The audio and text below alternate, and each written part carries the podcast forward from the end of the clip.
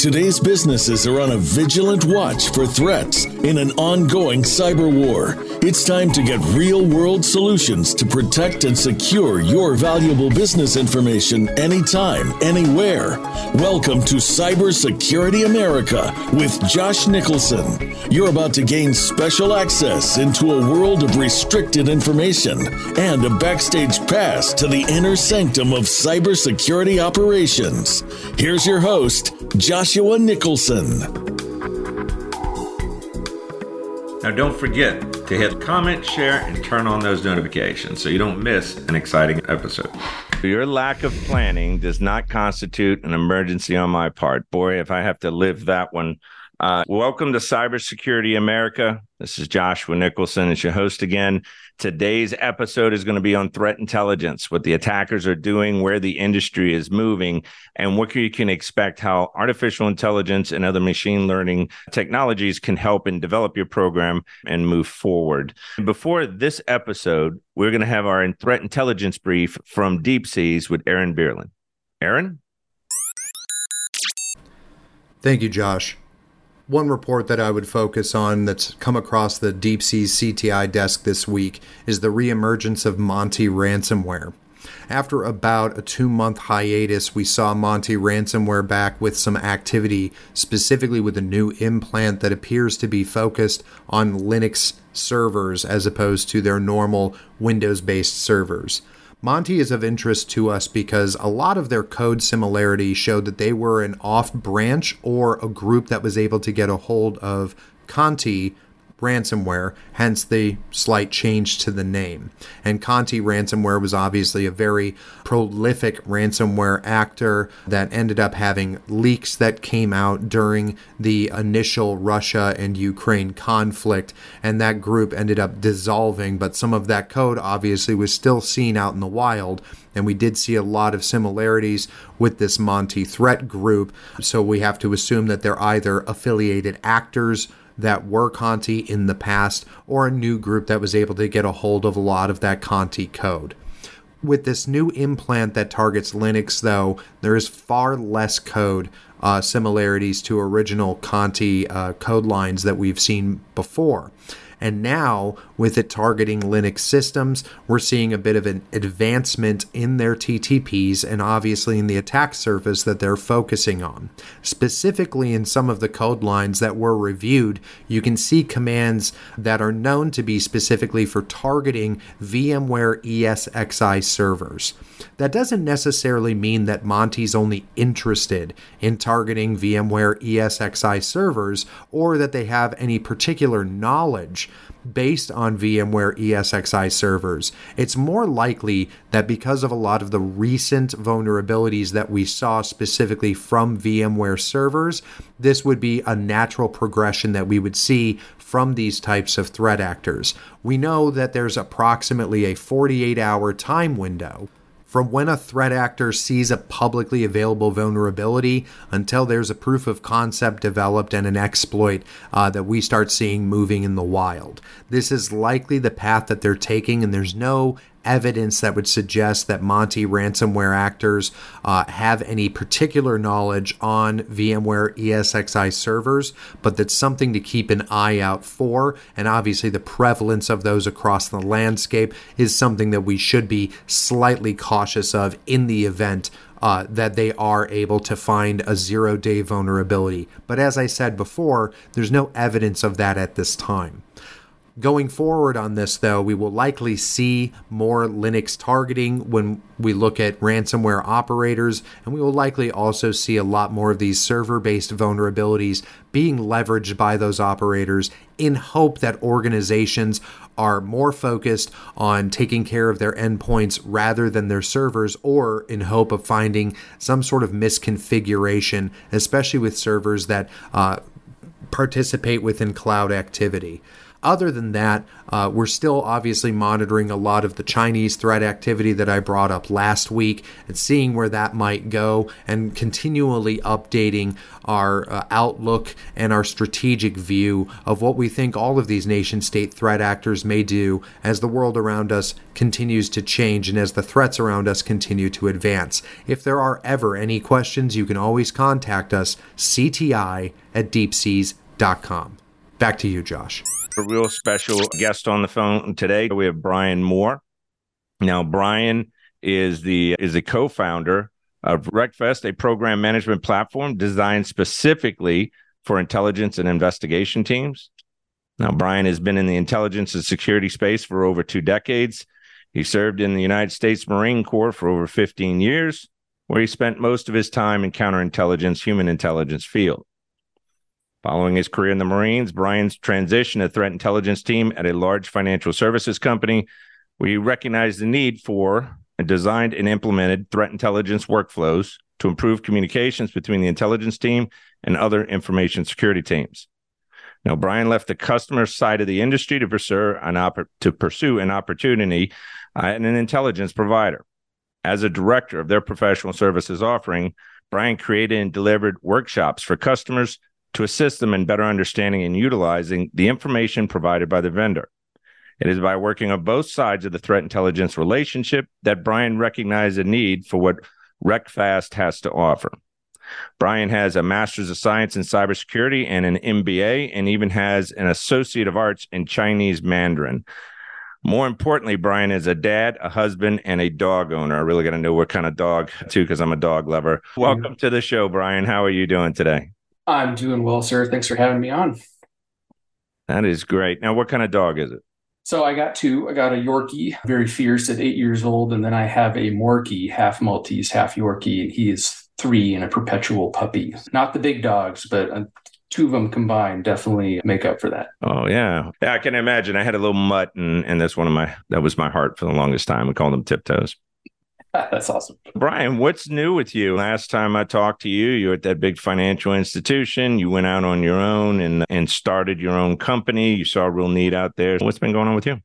I guess the biggest news is we survived Black Hat. This is the first year that we were uh, sponsoring an event at that level. So it was fun to be in the mix with all the other vendors to see what's going on, see who's doing what, but also just meet a lot of people and of course be able to talk about what it is we do and show how far we've come from when we started about five years ago. So we're really excited about the latest release of our platform.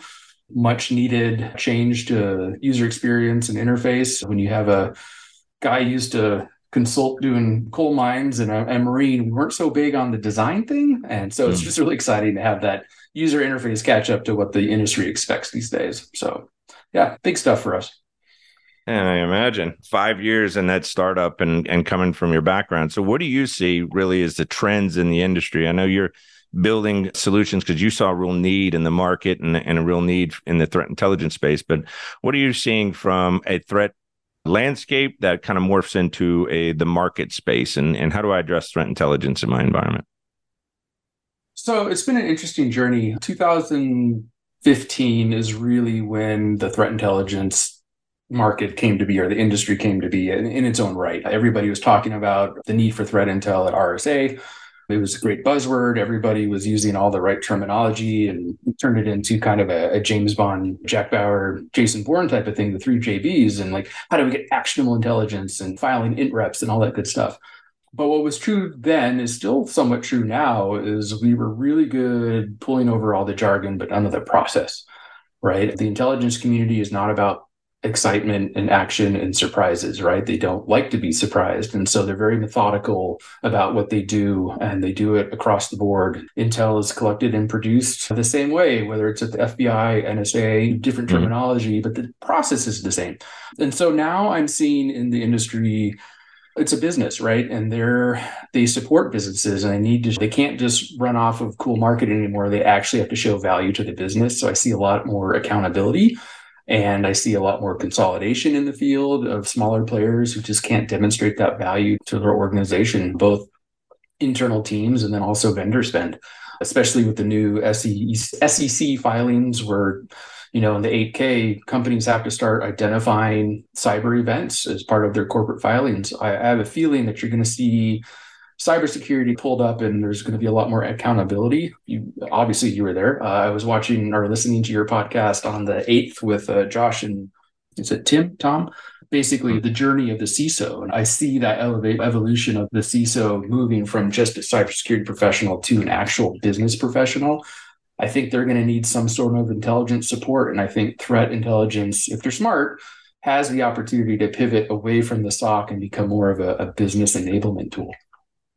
Yeah, that's what we we have the same uh, vision. I think what happens is when you do uh, intelligence in the military and all, and you have that mindset, and you're used to how collection goes and how do you enrich, and when you have that, you can see real needs where I think that is more a business enablement, like you're saying, more of a business enablement. Before it used to be like IOCs and URLs and IP addresses, right. and all you cared about what was your tip and how did I take my tip and push my IOCs to the desktop, and it was all just about IOCs. And then yep. even our search and our hunt, enterprise search, and then when you start doing hunts, is was all IOC based. We'd have some big financial client that that one of the FS ISACs or whatever would release some some IOCs out, and we would have to go search for them, and it just going from those rudimentary levels to where it needs to be. Where do you see as a vision of where this going? Where's threat intelligence going in the market? I think, yeah, I, I think there's going to be a, a pivot, right? And with artificial intelligence and ML coming online and the speed at which these tools are learning and adapting and dealing with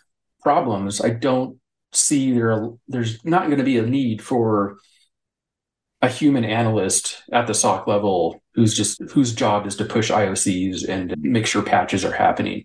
But if intelligence really leans into decision support and the players in the space who have these established platforms are able to more integrate with the other areas of the business, uh, I definitely see there's an opportunity for threat intelligence to grow up a little bit and become more of a business enablement tool. Uh, my dream, of course, would be that all private sector commercial intelligence kind of bands together, forms some standards, and becomes that like 19th agency of the greater intelligence community that our nation has.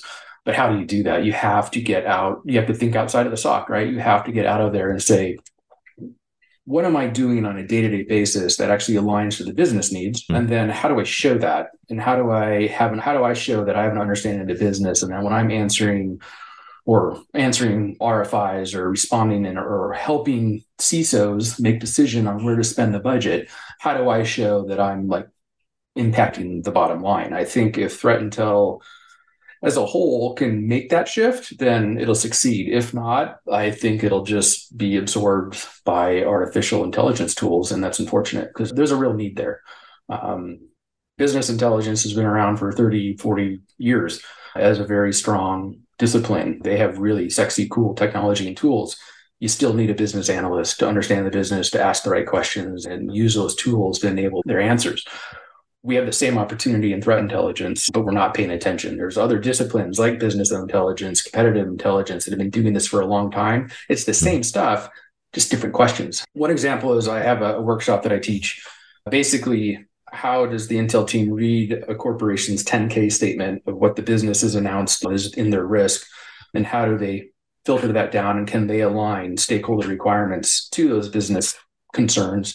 And then how do they put that in their workflow? It's been, there's more interest there. I read the, the book, it's a great book by Matthew Sharp and uh, Kyriakos Lambros. It's called The CISO Evolution. And it's basically, mm what you guys were just talking about is like the CISO becoming more mindful of what the board cares about, what the business cares about. It's not just a cybersecurity position. I think Intel yeah. has that same need, right? What's interesting about both those guys is I came up through consulting with them in Ernst and Young, and and it was a great it was a great experience. But when we talk about knowing the businesses, because we actually got thrusted into that, we in mm-hmm. the beginning it was here's a pen test. Don't you know security is important? But we kept having in financial institutions regulations and risk assessments and things needed to be plugged in and it needed to be quantified. And you learned really quick that you had to speak the language of risk management and controls. And these bigger organizations like wells fargo i was part of the group risk officer function. So we had a group risk officer and she was responsible for all risk management functions. It wasn't just cybersecurity but loss mitigation a lot of different angles. And you quickly noticed how cybersecurity my cybersecurity skills were fine to help out to de- make some of the determinations on the risk management that we did, but a lot of it was also the business impact. It was really hard. You had to get on with the business uh, owners, and you go, okay, so if that data center goes offline, what happens here? And just figuring that out was, I think, the most difficult in the bigger organizations, right?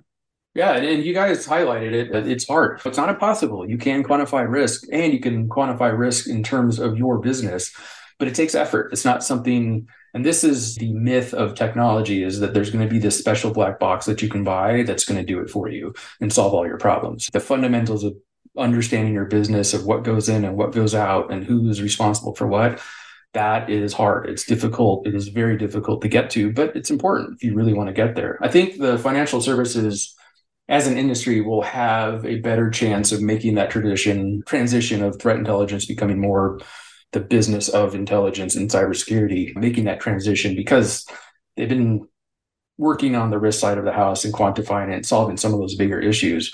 I think health sector will have to catch up quickly on their own, but at least they'll have another industry to look at to say this is how they do it. And so I, I do hope there's a little bit more information sharing between the ISACs, between definitely the FS ISAC and Health ISAC of not just like sharing IOCs, but like how are you doing this? What is the context around that IOC and what is the ultimate decision that you were trying to make at the end of the day and share some of that information as well.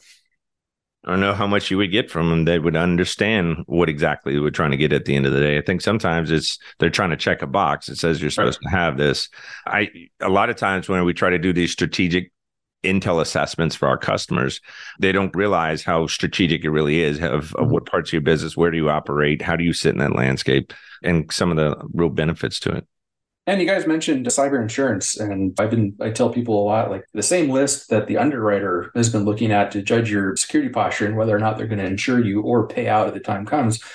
That's the same list that CISO should care about. We should marry those together, and then it's one thing to check the box in 2022 to fill that out. You got your policy, great, but what about changes of state? Like, how do you know if you're still your boxes are still checked and then how they're checked and then who's responsible for that and has that changed. And so that's difficult to build up some sort of internal awareness that'll say hey this person moved jobs which means that they are no longer responsible for this which means your playbook is out of date. You need to update that.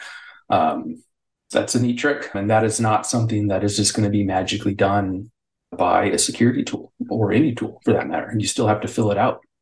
So it'll be interesting to see when cybersecurity fully realizes that they're part of the business, they're not a organization that gets to say no, and they just need to change their paradigm of we're not trying to make everything as safe as possible. It's no, we're trying to keep you secure and profitable in an unsecure world. It's a different mindset, and a lot of information security, just information technology individuals don't think like that and vice versa. We have sides of the business that don't even think at all about the computer that they're using to do their job. And I think that CISO has that opportunity to be that bridge and should be that bridge. And I think the intelligence function, I think they need to learn to rely on that team to help them make those decisions. Yeah, that makes sense. And so tell me, RecFast, fast, rec fast. Um, it's hard to say that really fast. yeah, rec, rec fast. Rhymes with breakfast is my favorite meal of the day, and so I have a lot of fun with the marketing on that. But yeah, so rec fast. Okay, and so what uh, if what problem are you really solving with that? If I had a need in what area I should look for that platform. So the problem that you're solving with it, what, so, how exactly does your solution do that? Initially out the gate, it was a project management tool specifically designed for a threat intelligence team. But in the use of discussing, talking to people, it's really just any investigative team um, who's been tasked to do something. But what we do at its core is you identify your stakeholder. Who who is the decision maker that you're going to support? Is it CISO? Is it the IR team? Um, is it ultimately the board who's asking questions? And then based on that, what are their requirements? What is it what are the bits of information they actually need to know in order to make those decisions? And then we tie that to where are all your resources, your tools, the people, the vendors, anything that you can think of to use to answer those requirements. We tie those together and then we tie it back to workflow. Um, we're a standalone ticketing system because it's a case management tool, but we also know that there are some players in this space uh, that once they're in, they're never going to get out. So we integrate. We've never meant to be like the, the the one platform to rule them all, but we're trying to bring all these different resources together in one place to be like a core system of knowledge. When an Intel team goes gets a request from a CISO, it's about ransomware, it's about a zero day, and they ask something like, "Did you see this?" Or in other words, "Is this going to be a problem for our company? What is the risk?" They know now that okay, if it's about zero days and ransomware, here's all the sources information, here's all the people that we need to talk to in order to get a good picture internally and externally in order to, to respond to the CISO. Uh, we need to talk to vuln management. We need to talk to everybody who's involved in a ransomware issue so we can respond as a unified voice for the CISO and the CISO can make a decision accordingly. Um, that basic level of project management, I rarely see, especially I, have seen it a few times in the financial sector and very few places elsewhere. That's whether it's hunting, you got to have a, you're hunting for something for a reason, and you got to mm-hmm. show value at the end of the day in the Intel world, if nothing happens, how do you take credit for that? And then if something does happen, how do you show that it wasn't your fault that you've been working this whole time? Um, yeah, yeah. I'm curious how how do you really take the threat intelligence and map that directly into hunt plans? You would have malicious activity that a threat actor has, a TTPs. So you have some of that kind of information. Does that make sense? How would you take that initially and go, okay, these are the artifacts that you, that's what's the next level of? These are the artifacts of that malware. And if you were to hunt for this in your environment, this is how I, I, would, I would do my hunt plan. I mean, right. So, and that's a great example. So you have some sort of external information that there's a threat actor doing X, Y, Z in networks, right? But that doesn't happen in a vacuum, right? There's other information there that you would want to trigger off of it's hunting in a very similar network to ours. It is hunting, it is those threat actors are operating in the same industry, same size of organ. This is what they're looking for. And so I've always told people that the APTs are going to use whatever tactics are going to work in your environment. Just because they use these tactics in mm-hmm. this customer doesn't mean it's going to be the same. So you often want to look for what they were looking for. So what the threat intel team can help is talk about motive, intent, capability, and that helps the threat hunter just not look so myopically at one TTP, is to look at the campaign in general. It's the same as uh, red teaming if the red team is trying to build a campaign that mimics real world things, they take all those TTPs that do work, see if they work in this environment. But really, the goal is to where are they trying to achieve and where are they going? That's where Intel can help support those exercises. But at the end of the day, an investigative team is still an investigative team. Even the Intel team, they see something come in their feeds of saying, oh, this threat actor, they're going to go looking through everything. But you have to have something there that my DLP, the hunt team, the red team, they're looking for these specific things, and that's what I'm going to look for. I now have a reason for giving you this report. 90% of what's out there, I'm still getting emails from vendors on their mailing list of just rundown of every cyber event that they could think of that happened in that mm-hmm. week. So what? What do I care? What is me as a recipient? And they're going to send it to everybody on their list. That's not intelligence. That's just spreading information. Intelligence is information in context, and you're actually going to make a decision based off of that. The hunt team is going to say, hey, now we're specifically looking for something. Hey, we found it. So, what are the decisions? Do you deny it, disrupt it, deceive? But there's actually data points you can make those courses of action selection for the decision maker. It's it's just a mindset again of when I go out to start my work, who's asking for it and why. And then am I hunting just because it's cool, or is there a real business need that could be impacted if I find something or not? So there's just a lot to hunt for. So wouldn't you want a shortened list of things to look for? And honestly, Intel should not be separate than Hunt, should not be separate than Red Team. They should always be working together um, and sharing information and requirements and their products and why they're doing what they're doing. Uh, too many times this is what I'm hoping will also change in the industry. Too many times, Intel is considered like this separate part of the information security role. Like, here's your team over here, and then you have Hunt team over here, and then you have the SOC and IR. Right. No, it's Intel should be that glue between all the different teams speaking to the CISO. That's true, yeah, and it's usually not. It's some siloed function and seeing a reporting, almost like it's a news agency that just tell yeah. me some cool stories. And, right, and then what am I supposed to do with that? I thank you and how do you get past that and like every team's oh we always we got to stay ahead of the news cycle and we respond to all this. True, you do, sadly, but you can also put it into context with, yeah, this is bad, but you should see this. Use it as your leader into the conversation with your stakeholders and help guide them to what is important. But it's in the context of your, your own business. This impacts the bottom line. This does not. That will make a huge difference with your stakeholders. Yeah, I think so. And uh, I think just a regular flow of information really helps. Just that, that frequency of update with them, that you're there in these strategic meetings. I think trying to infuse it in into these operational meetings. I, I notice management sometimes at our customer sites will have these big meetings, not include us, but we're part mm. of it, and we would have to adapt to be part of that program. Yet we're not part of it because you're considered a a vendor and so forth. Yeah, yeah and it's not even a I, it's, it's been it's not just intelligence, but it's cybersecurity in general. Why are we not invited to the table when products are being planned? Do we know when new products are going to be launching? Because that's going to change our threat environment. That's going to change the network that we are securing. I used to ask that stuff too. And like at Whitney Bank, I wanted to know when we were going to roll out. Pro- the problem is that you just don't have time to sit in uh, right. full time to understand all the products that the business is pushing out. I think it's you have to have some architectural standards and you would do some things that say is this is non-standard and you have a governance program and any non-standard does, doesn't meet the standard has to be adjudicated through yeah. the IT and security departments whatever but rarely it's almost like you're being told after the fact that something Oh, almost all the time. We're hiring right? that we're, we're merging with this company and this platform's doing X and y'all need to go figure it out. Um, and in some cases, the mechanisms exist, right, to know that, and somebody knows, right? Like why wouldn't you want to tie your business intelligence team to your threat intelligence team?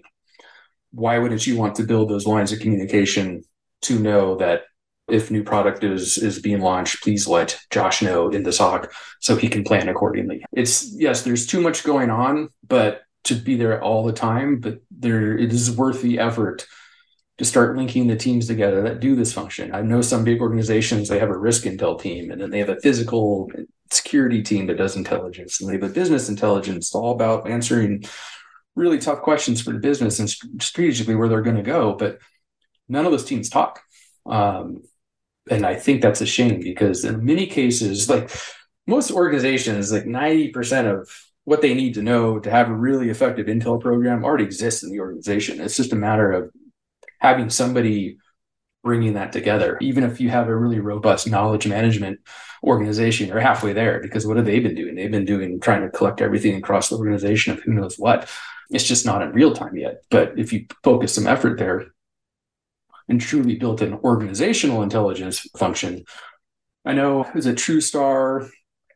And um, before they were absorbed into the mothership of Splunk, I know their CEO used to push for a chief intelligence officer for organizations. Mm-hmm. Um, I don't think that ever will take off, but that should be a function of some sort. And I think there needs to be at least a centralized intelligence organization inside larger corporations, especially because they have all these teams that they're collecting all this information. They're just not sharing mm-hmm. it. I, th- I, think that's a great example of something that would be interesting if you did have a chief intelligence officer and, it was business related. It was also uh, disaster recovery. I mean, it was, you know, and covered uh, DR contingencies, and uh, I think that would be very interesting for instance, understanding what branches, where we had banks with hundreds of branches all over yeah. the, the South, which ones are in high crime areas? Should the camera systems have better camera systems and stronger doors? You can imagine high threat environments and breaking it down, say high threat environments have to have these types of physical controls that are on the building yeah. versus these. How do you really know it's a high threat environment and what my risk is if you have to do some yeah. risk assessment and pull some data, and it's not just crime statistics in that area. So there, there's a Absolutely. plan.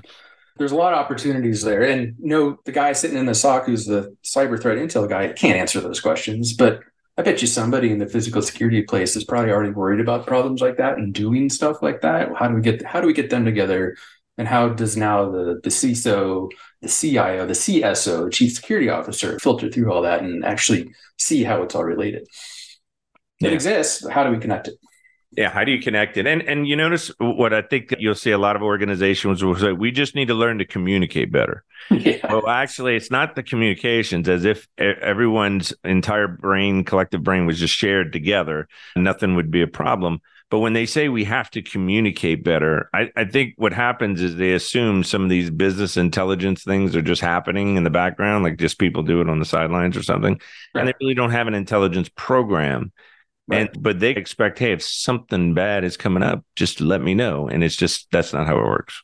No, and I this is a common complaint of a lot of intel teams that have very capable people come from the military, come from the intelligence community. Some are homegrown and just have like amazing common sense or intelligence sense, I should say. And they they go to their stakeholders and say, okay, we're all about requirements. We're all about satisfying customers' needs. What is it you want to know? And the stakeholder just says, just tell me all about the threats in my environment. It doesn't make any sense. It's like, all right, let's go download the internet first, and then we'll figure out what do we need that's important. No, the idea is understanding what the stakeholders actually trying to do and accomplish. And I think there's a misunderstanding on both sides. Like they're both willing to communicate, but they don't understand each other's capabilities or what they're actually working on. And this kind of comes from that siloed behavior. Information security is in that dark room and mm. hisses at anybody who walks by and gets mad if like they're interrupted. Like it's a culture that, that we have to change. So, where do you think someone who wants to new to get into the threat intelligence field? Where would I start off? Obviously, you guys got trained. You in the Marine Corps. I got a lot of uh, other friends who are NSA and so forth. But what if you're just right out of college? How do I get into threat intelligence? Where do you think some free resources? Where would a guy get into it? Because to me, if, if when I looked at it, I'm a trained incident responder, but when it comes to actually understanding the collection and curation and all that of threat intelligence and making it actionable, it's not something I've spent a ton of my time on. I've always been the benefit of someone else's work. Yeah, it's. It, hmm, I, I don't want to throw out names and but you can go for certifications. There are a few out there. Yes, you can get your GIAC CTI. I just took the test and passed mine. Thankfully, I, passed. It was a tough class. So the um, SANS in, Intel course. Yeah, and it was good, but it was also it was review. You can look into Sergio's. I can't pronounce his name, Caltagirone, author of the Threat Intelligence Academy. He has his own company now. He's one of the people who wrote the Diamond Model. There are resources out there. You don't necessarily have to get certified, but it helps. And at least doing something basic, like going through a couple of his basic courses, just to get an idea of what is intelligence. But honestly, I, for me personally, I think if you spent some time understanding how business intelligence works and how to be a business analyst, if if you want to look at competitive intelligence, hmm. if you truly want to go the analyst route, there's a lot of resources there already that aren't necessarily flavored, but it, the process is the same. Well, if you want to get into threat intelligence and you want to pivot and live in the world of Maltego and IOCs and this and that, I'm sure there's courses available, but that's to me, that's not necessarily where threat intelligence is going. So I'm a bit biased. Hmm. I, I, started looking into, I, will tell you one thing. I got my bachelor's degree from Tulane, computer information systems, minor in telecommunications. And that was great because it gave me the technical background of what I needed. That next level, when I looked from an education, I did it. I started an MBA program in New Orleans when I was there. I only I had got two classes done before I had to move to Charlotte, North Carolina and disconnect and I never went back and finished the MBA. I tried, but I'm, when you're flying all around the world consulting, yeah. it's really hard to. A little bit, a little difficult. And online really just took off because of the pandemic. Before you, they really didn't have too many good MBA programs that were online. And but I was thinking the intelligence they have a degree programs like from the Citadel as like a master's in intelligence or. Yeah. They had John Hopkins has got a program and a master's of science in intelligence analysis. And it wasn't necessarily because I wanted to go into the intelligence field. Like I want a, a, career change in many ways, but it was more of I thought that degree and those skill sets would make me almost a super researcher. Like right. that's part of it would make you really understand how to collect data and information and make actionable decisions and maybe get into business intelligence one time where you're yeah. providing that service. I don't know. What are your thoughts on those kind of masters? Yeah, I, I'm a huge fan of Mercyhurst. They have a great Intel pure intelligence training as well as competitive intelligence. If you're looking to go to start in college for something in that field, and I know a lot of graduates end up going on to Defense Intelligence Agency and they go into the government. Um, so there are great, like Johns, Johns Hopkins, another great one. George Washington, obviously, anything in the Beltway probably has a pretty good intelligence program. It's a great understanding, right? The problem is when you get to the corporate world, as we talked about, threat intel has been shoved into kind of a SOC role and it's all about pushing IOCs. And I'm hesitant to say that's the perfect way to do it because you might get really frustrated when you get into the corporate world and see that people aren't doing intel the right way. That certainly drove me crazy and started me on my path. I also chose not to get my CISSP. I got my MBA instead. For the very reason is I already knew how to speak geek to other geeks. I needed to learn how to speak to leadership and the business. And that's where I found that to be invaluable. I will tell you that MBA only teaches you so much. Try starting a company during a pandemic in a global recession, and that will teach you a lot more about running a business than your MBA ever will.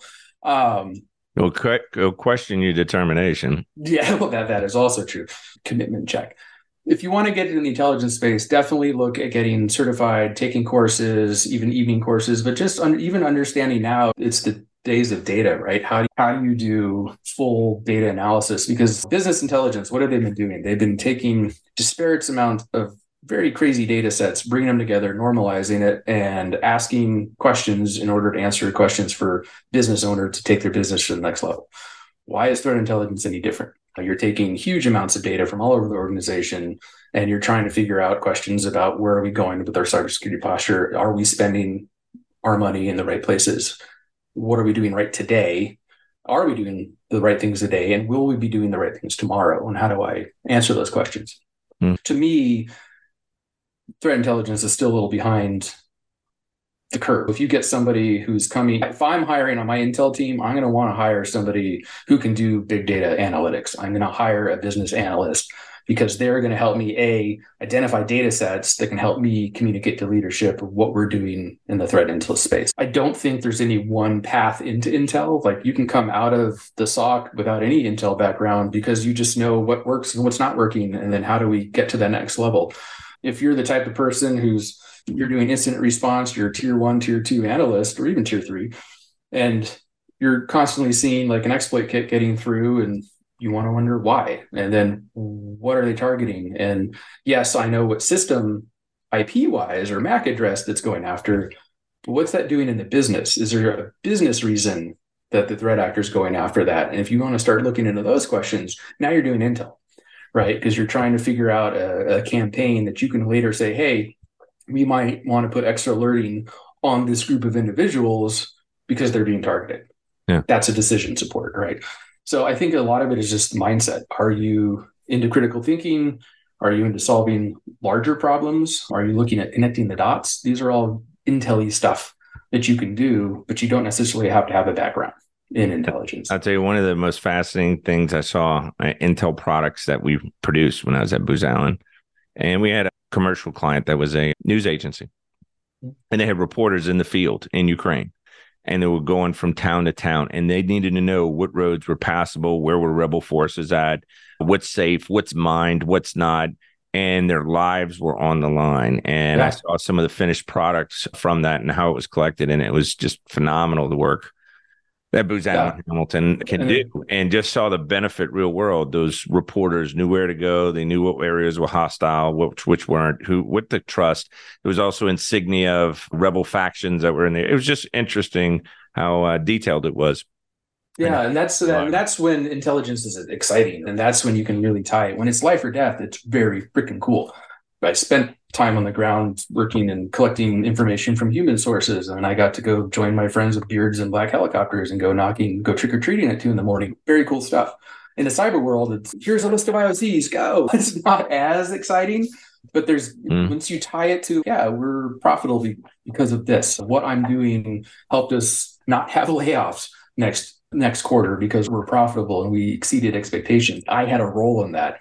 That can go a long way. And I think it's uh, incumbent upon cybersecurity leadership to remind their participants and their employees that they are a part of the business and what they do matters. Because as you and I both know, this industry can chew people up. It is depressing because it is just nonstop. It's never done, and you're it's never, never done. And they and, and when you're doing twelve hour days in some cases, and they go, you, you still you don't have your strategy. Why not? It was just yeah. This and, and, and you're still taking hits. Like even no matter what you do, you're still taking hits. But if you can start tying your activities to say, hey, you know what? Yeah, we had some bad shit happen. We were able to respawn, and our company still hit the numbers because of what we did.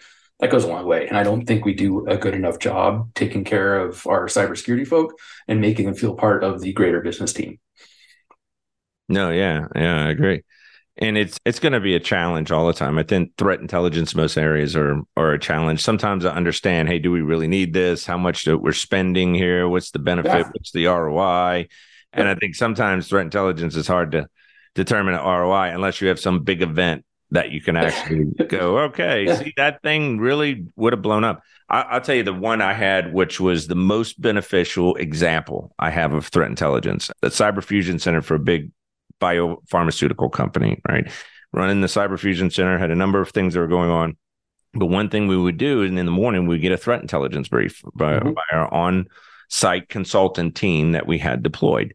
And that threat intel report one time had stated that ransomware actors were uh, producing denial of service attacks on customers that didn't pay the ransom and that you can be prepared for that kind of shift in tactic where it's i'm going to i'm going to denial service you i'm going to make it really painful to you pay and to you to do yeah. that i was briefing the chief information security officer of that company on it and and she turned and she said, I'm just curious here, but any threat intelligence you think is relevant right now, given the situation? I said, we are seeing ransomware actors shift and their denial of services are coming. I'm, I'm just curious. Do, do how is your denial of service capabilities? And she says, you know what? I don't know. There was a project that was on the books. I don't know where it actually went. I'm going to go find out. And she went and found out. And then the next month or the next time we met with her, we went over the program again. She goes, You know what? I found out it was a project that was shelved and we reinitiated it. So she reinitiated the project. They got the scrubbers in place. They had the physical hardware shipped to the data centers. And this is a massive pharmaceutical. So it's a lot of infrastructure. It took about three months really to get all the infrastructure out there. The I think the boxes were in place for two days and they got hit by a massive denial of service. And exactly what happened. We got a note on something. We didn't even have ransomware. It was just like a note. But yeah, it was a massive denial of service. And the service wasn't ready, wasn't in production, but had to be thrown into production to try and mitigate it. But if and it we it took about three hours to mitigate this flood and get systems back up and running for the scrubbers to, to kick in because what happens is a lot of these scrubbers they initiate a GRE tunnel to a data center. So they mm-hmm. take that traffic and then they pump it over this GRE tunnel over to their scrubbers and then they scrub the data. So they're adding another hop in there yeah. and using the GRE because it's less chance of fragmentation when you do that. There was so much traffic that was coming that the boxes couldn't establish the GRE tunnels in the first place because there was mm. so much traffic that was flowing, nothing can get out. Wow. So it was really interesting to have a denial of service system coming live while being under attack at the same time. It was yeah. really interesting. But that was a three hour denial service, and but it would have been a, a three week denial service if Easily. the scrubbers right. in place and didn't have the solution and so forth. Now it wasn't tested um, yeah. when it went live, but it got tested right off the bat. We had we couldn't do the whole organization, but you had to do a few towers uh, out of some major data centers. And one thing I noticed too is even other organizations, because that's my background. I'm a network engineer, firewall engineer. That's a, I've done a lot of that incident response of having those kind of denial of service platforms. They don't test them. They don't say, "Hey, I'm mm-hmm. actually going to pull the core right yeah. of this. And I was always had that marine mentality, right? Let's pull it at full steam and see what happens. I guess that's where we learned it. Yeah.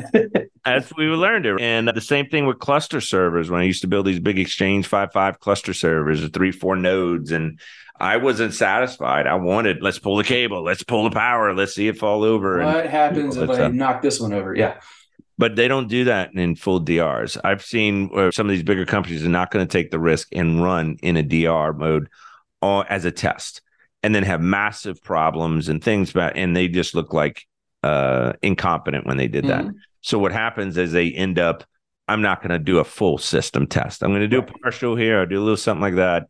And then when you really need the full system, you have no idea if this thing's uh, going to work or not. And mm-hmm. so I do see that as a mistake in denial of service, not taking the risk do it in the middle of the night and try to mm. fail the systems over, but actually spend time doing that and you'll find out if it works or not. I used to, yeah, I, that's a great, and that's a great example of how Intel informs decision making. It wasn't so much that, hey, here's a report on ransomware it, or began DDoS. It was that conversation of, do we have DDoS protections in place? And if no, what do you want to do about that? That is decision support. And that is the piece that's always missing outside of most threat intelligence. It's just that initial information, but there's no, so what am I supposed to do with this? What am I asking here? What, and the fact that you were able to have that conversation and she was savvy enough to go, wait a minute, I don't know. That's huge. That little exchange, though, is why threat intelligence up to this point has struggled to demonstrate values because they're not sparking those conversations. Mainly because the Intel team should know before they even send it that there's no DDoS in place and should say, oh, by the way, you would think. Would think but once again, if you operate in a little vacuum and you're just focused on the external news, you're never going to be able to make those assessments. As it goes to the testing thing, I used to work with the red team. They didn't want the red team to do anything too crazy because they didn't want them to knock anything over and break stuff. I'm like, why wouldn't you want them to do it? Because the bad guys are going to do it and not care and be happy about it. The red team at least can, at least it's yours and you can contain it and fix it before it goes really south. So once again, there's a mindset there. I don't know if it's just a, a marine thing. Let's like, pull the cord and see what happens. I used to do inspections of classified facilities and we'd find random servers running and that nobody had any idea what they were doing. Let's yeah. unplug it, turn it off. And people are like, no, what if it matters? I'm like, well, then somebody will call. And so, yeah, just sometimes you just got to unplug it, poke it, shove it, see what happens. I don't know what kind of corporate paradigm policy that is, but I like it. I'd rather be the one to break it than somebody on the outside doing it on purpose. Yeah, but you could see somebody not wanting to know.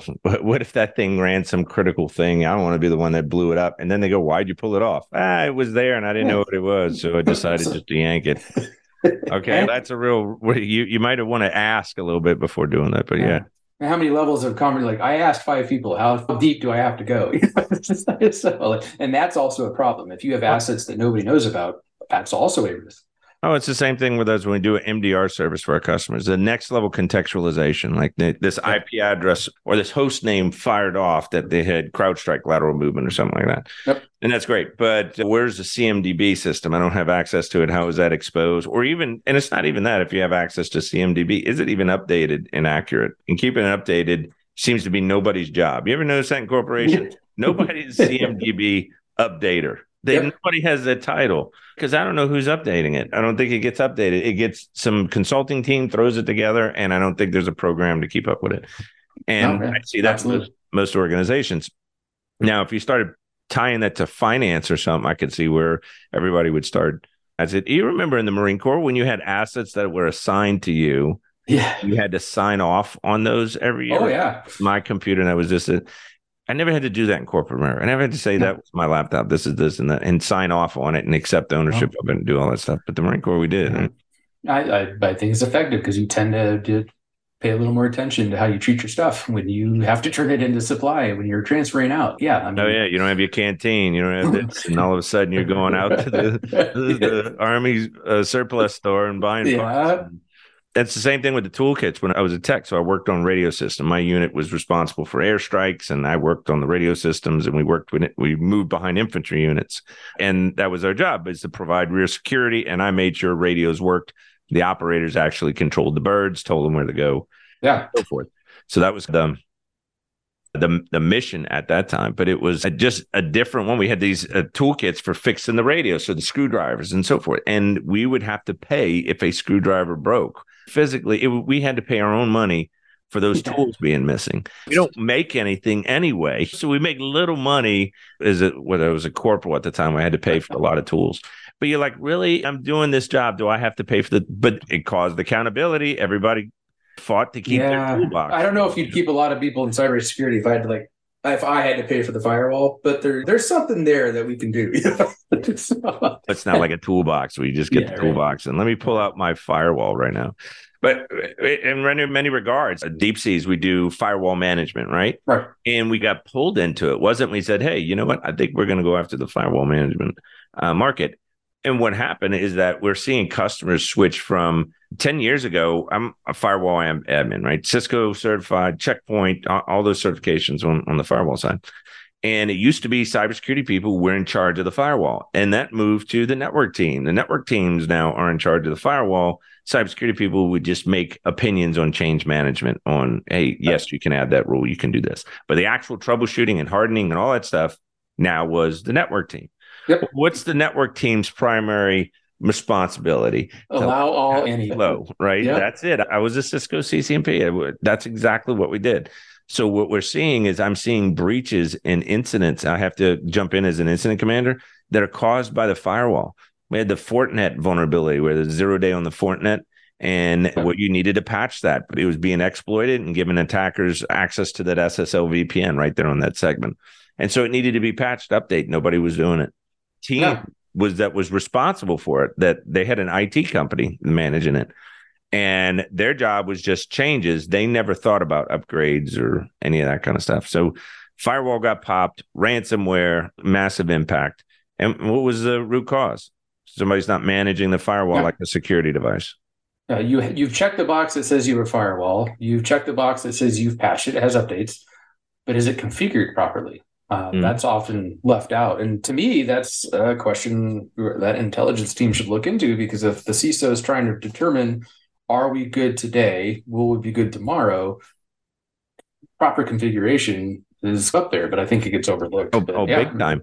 Yeah. What, they had, the Department of Defense had messages that were stolen because an S3 bucket was misconfigured and, and open to the read write to the world, right. right? And that's Department of Defense, right? Yep. You can imagine uh, a university or a community college or something like that their resources all over the place, including even banks in many ways. Some of these smaller credit unions and so forth have all the same regulations as the big banks requirements. Yep. They got to meet all of these too, but trying to do it at their scale is extremely hard. So a lot of it doesn't get done uh, properly. And now with cloud, it used to be okay, if you screwed up on a server and you misconfigured it, you'd still have to be in the network. You'd still have to get past the firewall. You still have to. Yeah uh, you got egress filtering. You still got to get past stuff to to really there. In cloud, no, it's just any. There's no firewall. It's so it's a little. You have to put firewalls obviously in the cloud environment. It's got to be configured, but for the most part, it seems that you can't rely on just the firewall being there to block anything new that comes up that you don't know about. Yep. Yeah, and it's the scope of work that we've been just talking about just casually is massive, right? And so there definitely needs to be people working on this but like how do they even know where to start? Where do leadership where does mm leadership know that they need to carve out 10% of their workforce's resources time people to do these things? Um, where's that written? How do they track it? It's uh, it's huge. And does that have more value than whatever they're working on right now and dealing with the latest fire so those are decisions they have to make. And so, do we have tools in place? Do we have decision support systems in place for cybersecurity leadership and the business side of it? I don't see enough of it yet. So, I hope to get there with RecFast. I'm sure people will turn around to it, but that whole accountability thing, especially now that the SEC and the whole 8K, and we have to announce to the world that we had issues. Be interesting to see who does first. But yeah, it's coming. Like Gartner did some sort of board of directors survey in 2022, and 88% of them identified cybersecurity as a business risk. That's huge. But how does that play out amongst the people in cybersecurity, and how do they show that they are dealing with business problems? I don't know. That's yeah, well, we have enough to worry about. And I can see where uh, we do a service called ASR, Attack Surface Reduction, and what it is right. is vulnerability management, configuration management, and threat intelligence and we fuse those together in the cyber fusion center and the reason why we do it that way is that we want threat informed patch management, threat informed right. configuration management. Instead, I don't want a scanner. I can have a Rapid 7 that just scans a whole segment, throws me some massive report. I hand it to my provider, whatever, and just fix this, make these things go away. That's not even a, an effective manner on handling that. And uh, I think the a better approach is to say, okay, these things are actually in the wild. Uh, we have ATP, such and such is in the wild. It's using this exploit kit. Where is that in my infrastructure? Is it easily obtainable? Is it buried in the OT side of it? So there's multiple levers to go through.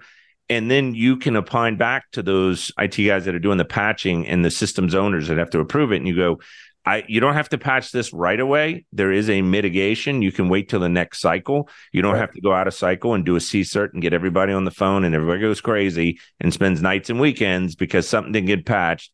Yeah. And, and provide like that risk or threat intelligence perspective on it is extremely powerful. And then what yeah. happens is the IT teams you're, you're dealing with that are responsible for the patches and the upgrades love you They go finally someone that that can take it from a perspective of a threat and, and what's a prioritization. Because if everything is prioritized high, then nothing's high.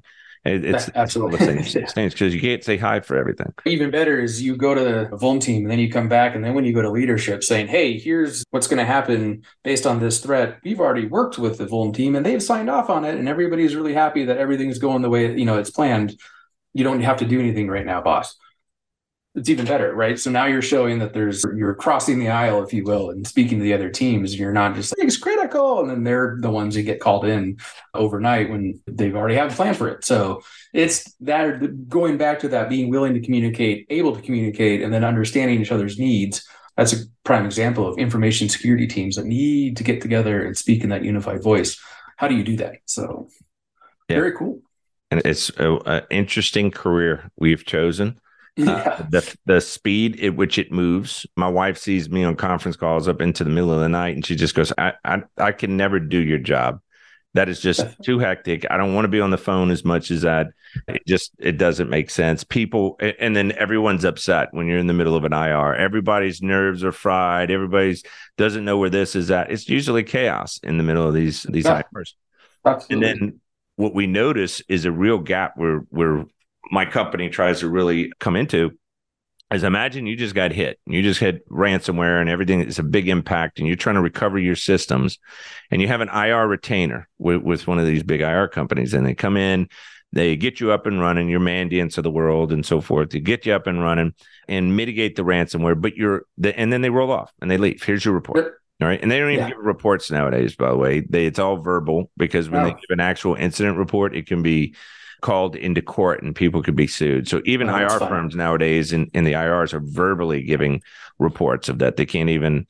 And so what will happen is they're bloody and they're on the side of the road and they go, okay, what do I do? You did a great job as an ambulance and stopping the bleeding and so forth, but I don't even know how to start mitigating this and driving this forward. And I, I'm lost. And I think that's where we can we help our customers. We have incident response uh, uh, capabilities, but we also have that professional services that say, okay, now this is your current state, this is a future state. Here's a roadmap. This is where you start should be. It's like we get them up on the path and pushing them look forward towards north and say, this is where secure world lives, so to speak. Yeah, yeah. right. Start heading north.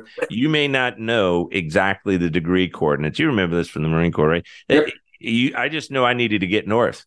I'll get the degrees and the specific azimuth radioed into me. But i need i know it's 10 miles and i need to start moving in that direction right? And that, that uh, you'll start to hone in. I think some companies just to start moving in the right direction of a secure remediation plan they just don't know what to do yeah, they don't know what to do. And I think there's also that, and it's natural, that need to like get back to the network guys of things just need to yeah. be working. Allow all any, right? Any, so, any. yeah, don't block anything. But how do you like do disaster recovery responsibly where as you're recovering, you're also fixing and improving. And so you're better off than because you don't want to just return to the state that you were before the incident. And well, then Brian, how do you do that without? Go ahead. I really want to thank you for coming on the show. Unfortunately, yeah. we're out of time. It went really fast. I told yes, you it, did. it gets fun and you start talking, and it unfortunately the show can only be an hour long as the platform. But really glad to have you today. I think we covered a lot of different areas in in the threat intelligence world. I'm really glad to see you again, man. I think we first met what golly like eight years ago, nine years ago, something like that. FS ISAC maybe. Yeah, it was an FS ISAC in Arizona. Or no, Coronado, my, or was it Coronado? It, it, I was in Coronado, yeah, for the FSI okay. in Coronado. That must have been where it was at. But yeah, getting in trouble because the Marines are in the back heckling everybody. What was interesting is they, I deal with a lot of Air Force guys at Deep yeah. Cities, and they send me stuff like pictures of crayons and all. I didn't even know that was coming from. To be honest, spent five years active duty Marine, never heard anything about eating crayons. Right? Really? Nobody ever said no. I heard stuff like you, you later on. You're so dumb that you can you draw with crayons or something like that. But it was nothing anything of eating them.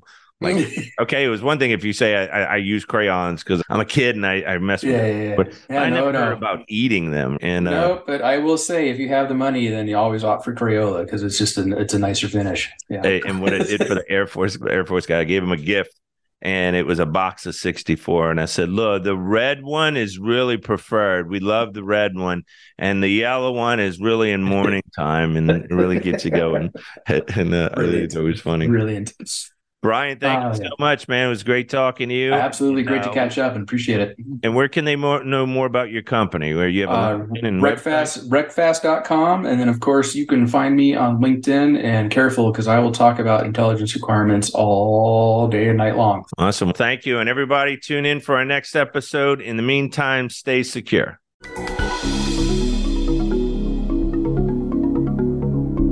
Thanks for listening to this episode of Cybersecurity America on the VoiceAmerica Business Channel. We hope you've learned some valuable information to help you be a better executive leader and navigate today's complex world of cybersecurity. Until next week, stay secure.